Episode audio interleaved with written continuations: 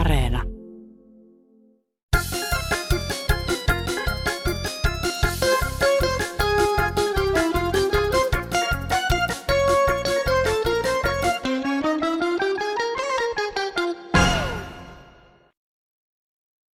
tässä tuli vaan mieleen, että kun viime vuonna satuin katsomaan Maikkarin aamutelevisiosta, oli Talouselämän lehden päätoimittaja Jussi Kärki.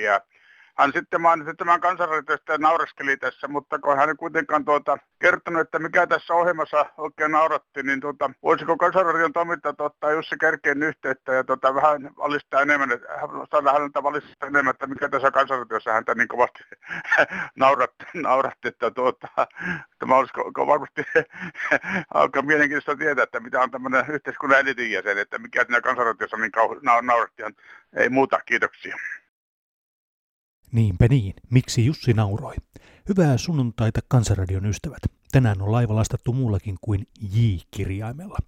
Studiossa Petri Rinne ja Airi Saastamoinen. Tällä kertaa puhutaan muun muassa puullalämmittämisestä, joka ihan hiukkasen kiihdyttää osaa kansasta.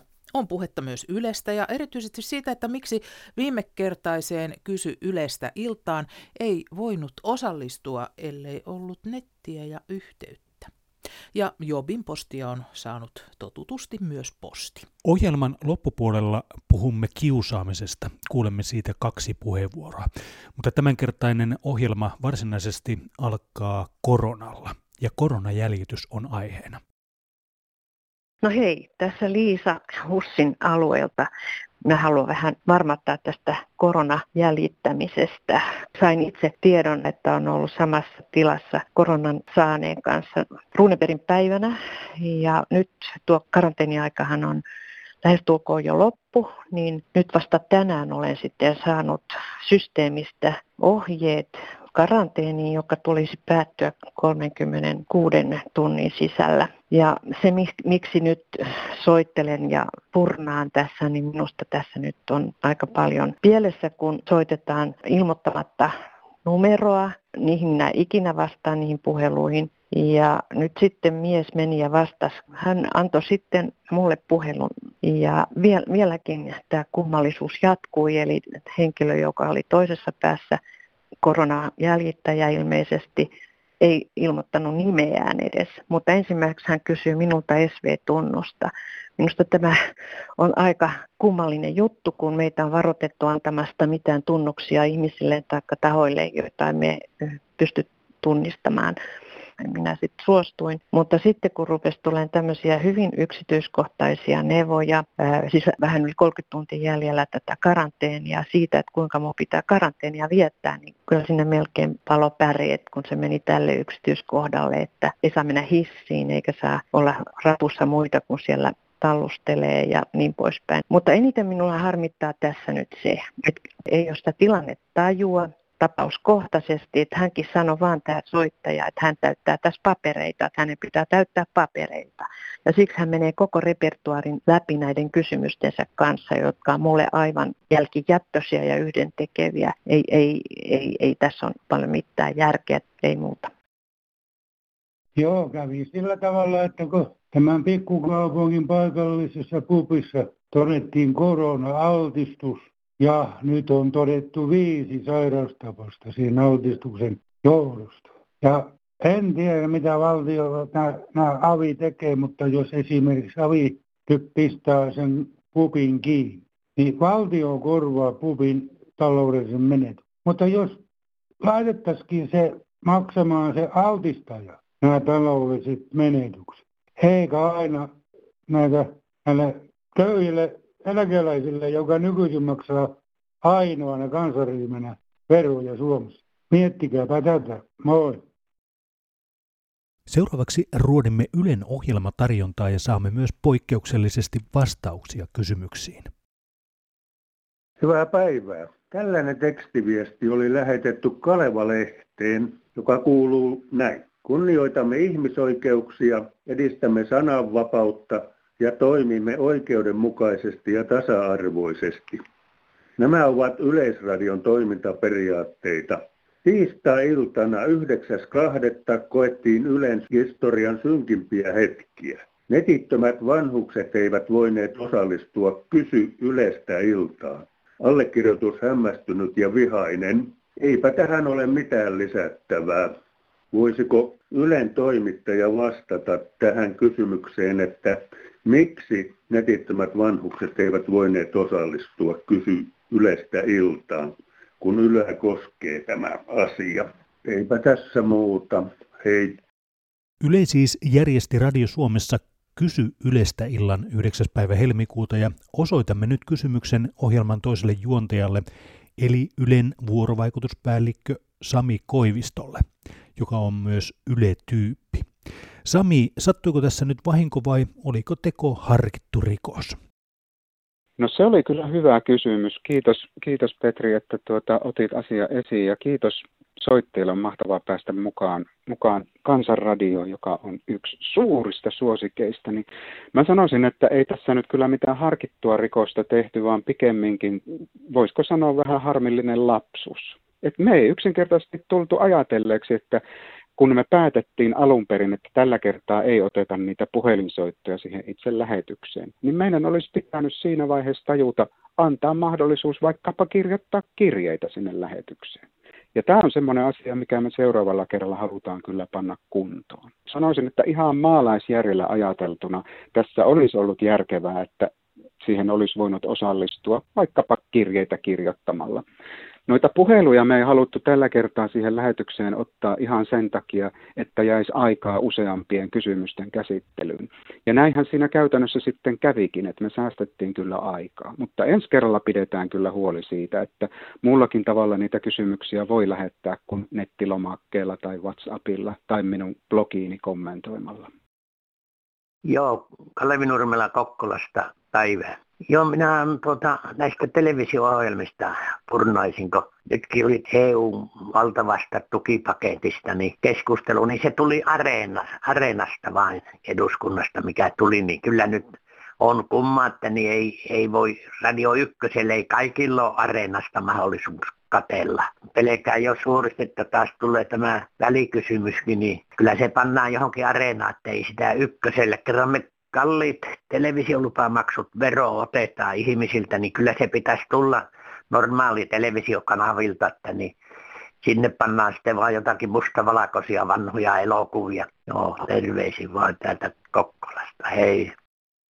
Jos minä olisin vastannut tähän kysymykseen, olisin sanonut, että tässä puhui rahaa, eli nettiin on halvempaa tehdä lähetystä kuin TV:seen. Mutta onko asia näin? Kysytään tätäkin Yle-tyypiltä Sami Koivistolta. No sanoisin näin, että rahasta siinä ei ole kysymys, kun vaikkapa ajatellaan näitä eduskunnassa käytäviä keskusteluja, vaan se on aina semmoinen tapauskohtainen kokonaisharkinta, mikä tehdään, että mitkä lähetykset laitetaan televisioon, mitä ei. Siihen vaikuttaa esimerkiksi se, että vähän katsotaan ennalta, että miten pitkäksi ennakoidaan se keskustelu, mitä eduskunnassa vaikkapa käydään. Tietysti mietitään se asiasisältö, mitä siellä tulee olemaan. Hyvin tärkeää on se niin kuin kaikille osapuolille, niin kansalaisille, kansanedustajille kuin meille Ylessäkin, että semmoiset merkitykselliset keskustelut oikeasti saadaan kansalaisten ulottuville. Ja televisiohan ei ole Areenalle ainut vaihtoehto, että kyllähän näitä täällä Radio Suomessakin kuullaan välillä noita kansanedustajien keskusteluja. Mä sanoisin, että kaikista tärkeintä tässä on se, että ne kaikista oleellisimmat pointit, mitä niissä keskusteluissa esimerkiksi eduskunnassa käydään, että ne saadaan tavalla tai toisella ja mielellään hyvällä tavalla tai toisella kansalaisten kuultaville ja nähtäville.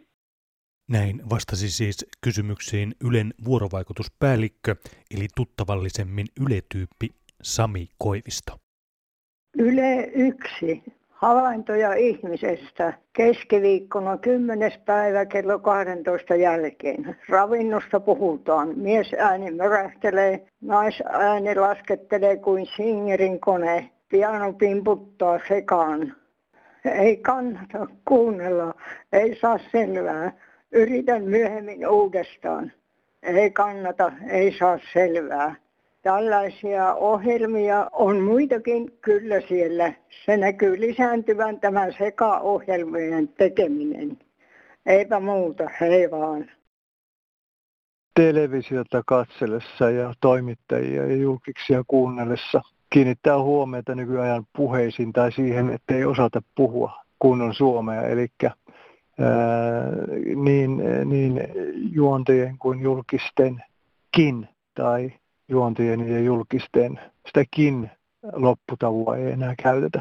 Ja sellaista sanaa kuin televisio, minkä kuulee usein, sellaista sanaa ei ole olemassa. Se on televisio. Siinä ei, sana ei taivu samalla tavalla kuin helvetti tai helvetti, eli murre ja kirjakieli. Se on televisio.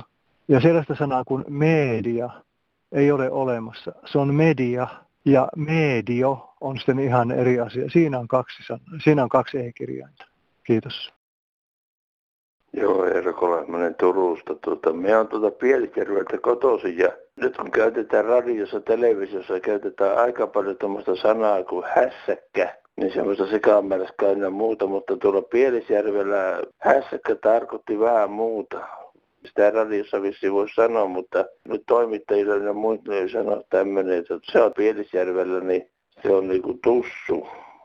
Ja jokainenhan tietää varmasti, mikä tämä laite on. Ei tämä mikään paha asia ole tietysti, mutta tosiaan niin vähän semmoinen ihmeellinen, että teipä siinä mitään, saa sitä käyttää, eihän siinä mitään, ei se ruma sana ole silti.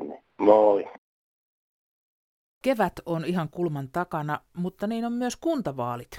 Tai ovatkohan sittenkään? Tässä vaiheessa olisi luullut, että jokainen suomalainen toimija on huomannut koronan tuomat esteet toimintaan. Kuntavaalien kohdalla taitaa kysymyksen asettelu jaa, ei vai tyhjä olla ihan täysin auki. Tervehdys täältä Pohjois-Pirkanmaalta. Asia, joka askarruttaa, on tulevat vaalit ja henkilöpaperit. Nyt kun korona rajoittaa kaikkia toimintoja, niin toteanpa vaan, että 100 kilometrin päästä joko Jyväskylästä tai Tampereelta haet passin tai henkilötodistuksen, annat sormenjälkesi ynnä muuta. Aika kiperä kysymys monelle vanhukselle. Samaten koskee nuoria. Eipä tässä moni passia ole tarvinnut, kun ei ulkomaillekaan pääse. Olisi syytä kyllä nyt vähän, niin kuin Kansanradiossakin kertoo, että mitä kaikkea tarvit ennen kuin pääset äänestämään. Terveisin. Hei. No se on Junatulma Karjalan poika taas, terve. Minä ajattelin kanssa tehdä tämmöisen pitempiaikaisen jutun, että kun kuntavaalit tulee, niin minä lopetan vittuudun näille ehdokkaille. Ainoastaan asetan heille pari kysymystä. Ensimmäinen on se, että kerro minulle, mitä olet saanut aikaan. Älä kerro sitä, mitä olet tehnyt, koska ne on minusta eri asioita. Toinen juttu, minkä kysyn heiltä, niin tultuasi valituksi, mitä ajattelit minun hyväkseni tehdä tai hyvinvoinnin eteen. Ja yleensä nämä poliitikkoretaleet ainakin eduskuntavaaleissa, niin ne on kyllä mennyt ihan mykäksi. Ja toinen juttu, eilen katselin eduskunnan kyselytuntia, niin sinähän kokoomus hehkutti tämmöisen kotitalousvähennyksen puolesta oikein hirveästi, että kuinka se on autuaaksi tekevä kaikille. Tottahan se varmaan on, että kyllä se työllisyyttä lisää. Mutta sitten kun on paljon semmoisia, sanotaan pienellä eläkkeellä yksin eläviä, niin jos se on tämmöinen autuaaksi tekevä tämä kotitalousvähennys, niin miksei tämmöinen 200 euron palveluseteli annettaisi esimerkiksi sellaiselle eläkeläiselle, joka tarvitsee apua, jonka eläke on sanotaan 1 500 euroa tai alle kuukaudessa. Niin sillä voisi tulla työllisyyttä kyllä ja köyhemmätkin saisivat semmoista lisävirtaa. Käyttää sen sitten avustettuna shoppailureissulla kauppakeskuksella, lähiravintolassa ruokailuun tai ikkunanpesussa tai siivouksessa. Ja mikä ettei vaikka avustaja veisi mato-ongelle välillä. Et kunhan se nyt olisi kerran kuukaudessa jotain säpinää ja tapahtumaa tulisi, niin tämä varmaan kokoomukselle sopisi erittäin hyvin tämmöinen, että annetaan köyhälle tämmöinen palveluseteli, jolla hän voi ostaa sitten tämmöistä hyvinvointipalvelua. Jos tällä saisi sen kansantalouden paremmin pyörimään, ei mulla oikeastaan muuta kuin varaudutaan kuntavaaleihin, asetetaan ehdokkaille kysymys, mitä ajattelit tehdä minun hyväkseni. Kiitos. Hyvää päivää. Olipa niin hauskoja ja reippaita puheluita tänään Kansanradiossa, että oikein tuli hyvä mieli. Teillä on hyvä radio, Kansanradio, meillä ja teillä. Heippa.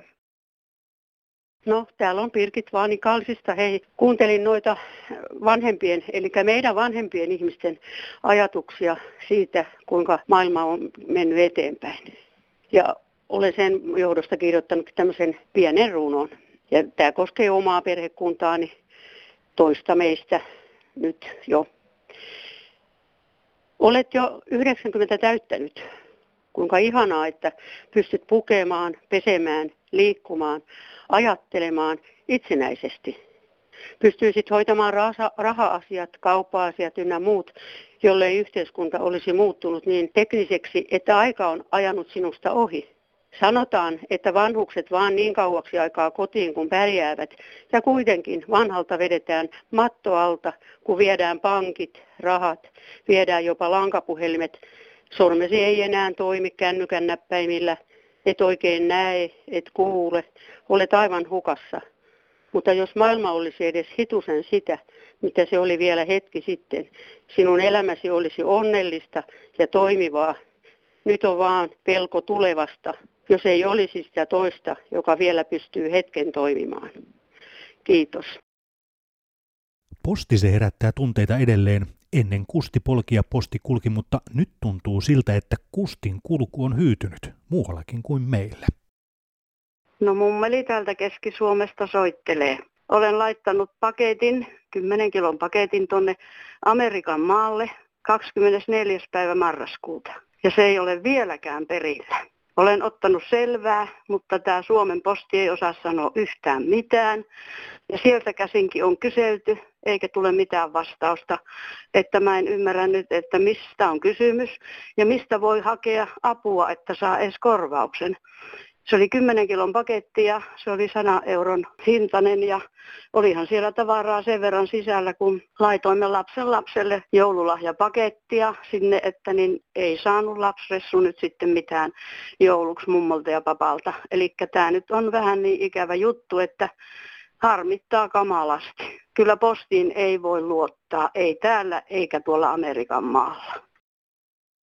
Sitten Airi jatkaa sähkeellä.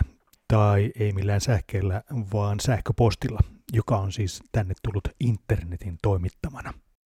Elämme merkillisiä aikoja. Olemme siirtyneet siinä määrin virtuaalimaailmaan, että käsite posti on nykyään jotain aivan yhtä vaikeasti tavoitettavaa kuin Jumala tai joulupukki. Emme elä vielä science fiction tai fantasiakirjallisuuden todellisuutta, jossa esineitä voisi siirtää aikakoneen tapaisella välineellä paikasta toiseen. Aika harvoja asioita voi edelleenkään 3D-tulostaa, joten instituution nimeltä posti pitäisi toistaiseksi kyetä siirtämään esineitä, ja myös niiden kulun seuranta sekä vastaanottaminen pitäisi olla mahdollista ilman syvällistä uppoutumista virtuaalimaailmaan. Jo viime syksyn aikana huomasin, että posti joko lähettää paketeista saapumisilmoituksen tai sitten ei. Ilmoitus voi tulla sähköpostilla tai puhelimella. Viimeisimpiin paketteihin valitsin toimitustavaksi postin pakettiautomaatin. Kumpikin paketti tuli pakettiautomaattiin, mutta tekstiviestiä ei kummastakaan tullut. Kummastakin paketista tuli saapumisilmoitus sähköpostiin ja sain paketit haettua. Kuitenkin toisessa tilauksistani yksi tuotteista oli lähetetty eri aikaan ja eri varastolta, joten se saapui eri aikaan pakettiautomaattiin. Tästä paketista mitään saapumisilmoitusta ei mitään kautta tullut minulle asti. Seurantakoodilla näin, että paketti on paikkakunnalla. Postissa ilmoitettiin, että paketti on pakettiautomaatissa. Pakettiautomaatin lokeron ja koodin saaminen sen sijaan osoittautui mahdottomaksi. Paikkakunnalla ei ole postitoimistoa, ainoastaan asiamiesposti. Asiamiespostissa ei ole syvällistä asiantuntemusta postiasioissa. Ihmisiä kehotetaan soittamaan kalliiseen postin palvelunumeroon tai avaamaan omapostitunnukset. Omapostitunnuksien avaaminen on työläs tapahtuma sekin. Kokonaisuudessaan postin nettisivut ovat vaikeaselkoiset. Olo on kuin eksyneellä, joka kiertää kehää metsässä. Tuttuja paikkoja näkyy toistuvasti, mutta olo on kuin labyrinttiin eksyneellä. Tunnistautumiseen olisi tarvittu pankkitunnukset. Aina kun klikkasin oman pankkini kohtaa tunnistautumiskentässä, niin palvelu antoi sivua ei löydy ilmoituksen. Vaihtoehtoisesti postin nettisivun mukaan tunnistautumisen olisi pitänyt olla mahdollista postitoimipaikasta saatavalla kertakäyttöisellä tunnistautumisella. Asiamiesposti kuitenkin ilmoitti, että heiltä ei sellaisia tunnuksia saa. Eli ehkä olisin saanut kertakäyttötunnukset, jos olisin mennyt oikeaan postitoimipaikkaan noin 80 kilometrin päähän. Joka tapauksessa seikkailtuani metsänpeitossa ja pään ollessa jo pyörällä kuin huvipuiston pahimman kieputtimen jäljiltä, niin löysin jonkin toisen tavan tunnistautua omapostiin. Tai ehkä olen joskus aiemmin luonut tunnukset, en muista.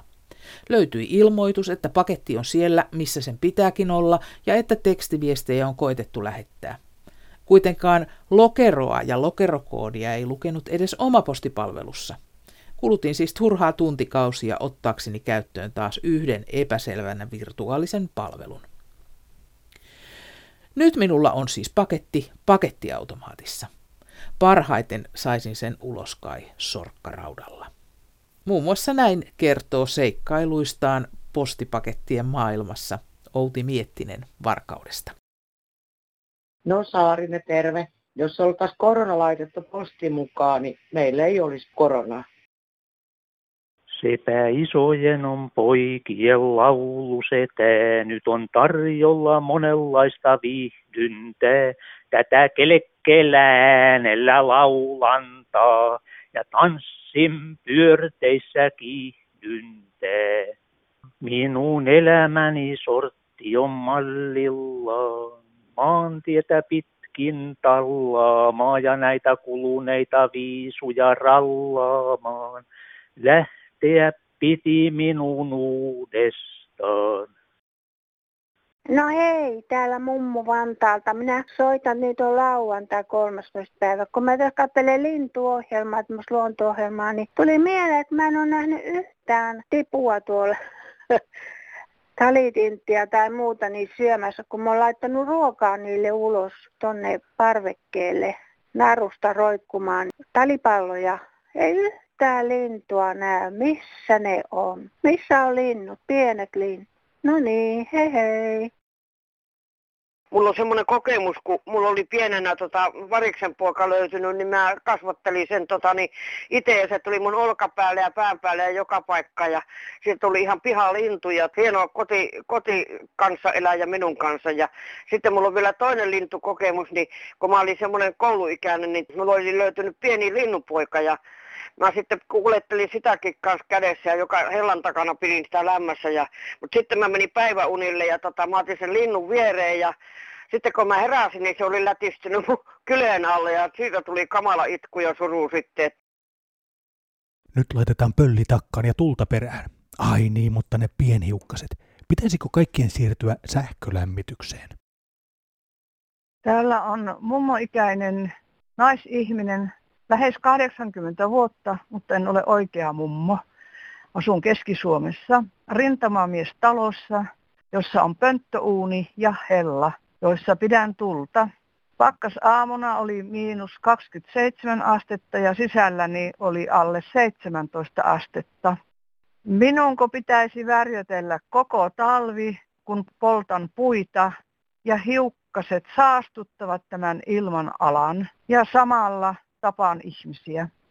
Mutta rallikilpailuista ja formuloista, matkakelkoista ynnä muista, jotka tuolla metsässä viilettää, paitsi poromiehet saavat, niin niistä ei keskustella niiden päästöistä juuri ollenkaan, eikä ne ihmiset sinne katsomoonkaan niin kävellen tule, käyttävät luultavasti omia autojaan. Olen kulkenut koko korona-ajan polkupyörällä, jossa ei ole vaihteita, palveluihin Laukaaseen on 7 kilometriä.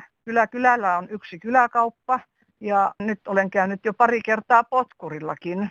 Lopetan lämmittämisen ja palellun ehkä sitten, mutta vasta sitten kun kyseiset kilpa-ajot myös lopetetaan. Älkää siis syyllistäkö tavallisia ihmisiä kaiken aikaa. Aamen. Ha, pienuunit tuottamat saastetta, pienhiukkaset, minusta tuntuu, että hölmöjäkö siellä on. Se on pieni osa. saasteista on tämä pienuunien, vaikka ne on vanhoja. Kohta lämmitän saunan ja tarvitsen myöskin lämpöä, sitä saunan lämpöä. Pitää lopettaa ne huvittelusaunomiset ja huvitteluturhuuden. Vain tarpeelliset saunat ja tarpeelliset hellat käyttöön ja uunit. Turhaa ruveta, että meidän vanhojen pitäisi kaikki uusia, hyvin toimivia. Huvittelu tutkia joka talous, jossa on turhan takia saunoja ja näitä, niin ne pois ja sitten jäljelle jää, jotka tarvitsevat näitä välttämättä. Muuten eivät voi asua. Heippa! Kiusaamisen kohteeksi joutuminen on sellainen asia, mitä ei kenenkään pitäisi päästä kokemaan. Kiusaamisesta puhutaan paljon. Nykyisin koulutetaan ihmisiä kohtaamaan ihmiset ihmisinä. Mutta silti kiusaamista vaan esiintyy. Airi jatkaa sähköpostilla. Olen lähipiirissäni parin viimeisen vuoden ajan seurannut erittäin repiviä työpaikkakiusaamistapauksia. Kiusaamista, pahan puhumista takanapäin, todellista henkistä väkivaltaa monella eri tavalla. Uransa alussa olevan lastentarhan opettajan työpanos erittäin korkea ja innostunut, uusia virkkeitä ja nykytietoa ja taitoa työyhteisöön tuovaa. Lähityötovereiden kanssa hyvin toimeentuleva. Porukassa yksi noin 50-vuotias hoitaja, joka ei tätä sulata ja alkaa kiusaamisen muutaman kuukauden jälkeen, kun itsellään on huono itsetunto, into työntekoon ja itsensä kehittämiseen nollassa, eikä jaksa pysyä nykymenossa mukana. Alkaa kiusaaminen. Kiusattu irtisanoutui, kiusaaja jäi. Tämä kyseinen kohtelu aiheutti nuoren elämässä suuren epävarmuuden ja tietynlaisen arvostuksen puutteen jatkoa ajatellen ja ison kysymysmerkin, miten hän selviää ja saa voimia hakea uutta työpaikkaa. Monta itkua on itketty. Lähipiirinä olemme kannustaneet häntä pysymään alalla ja hakemaan uskaliaasti uusia työmahdollisuuksia. Itse olen jo eläkeläinen. Työssäni sekä oppilaanohjaajana, erilaisissa esimiestehtävissä ja työnantajana olen tullut aina juttuun nuorten kanssa ja itsekin heiltä paljon oppinut ja antanut arvoa heidän koulutukselleen ja opastanut heitä tuomaan rohkeasti esille omaa osaamistaan ja uusia tuulia työelämään.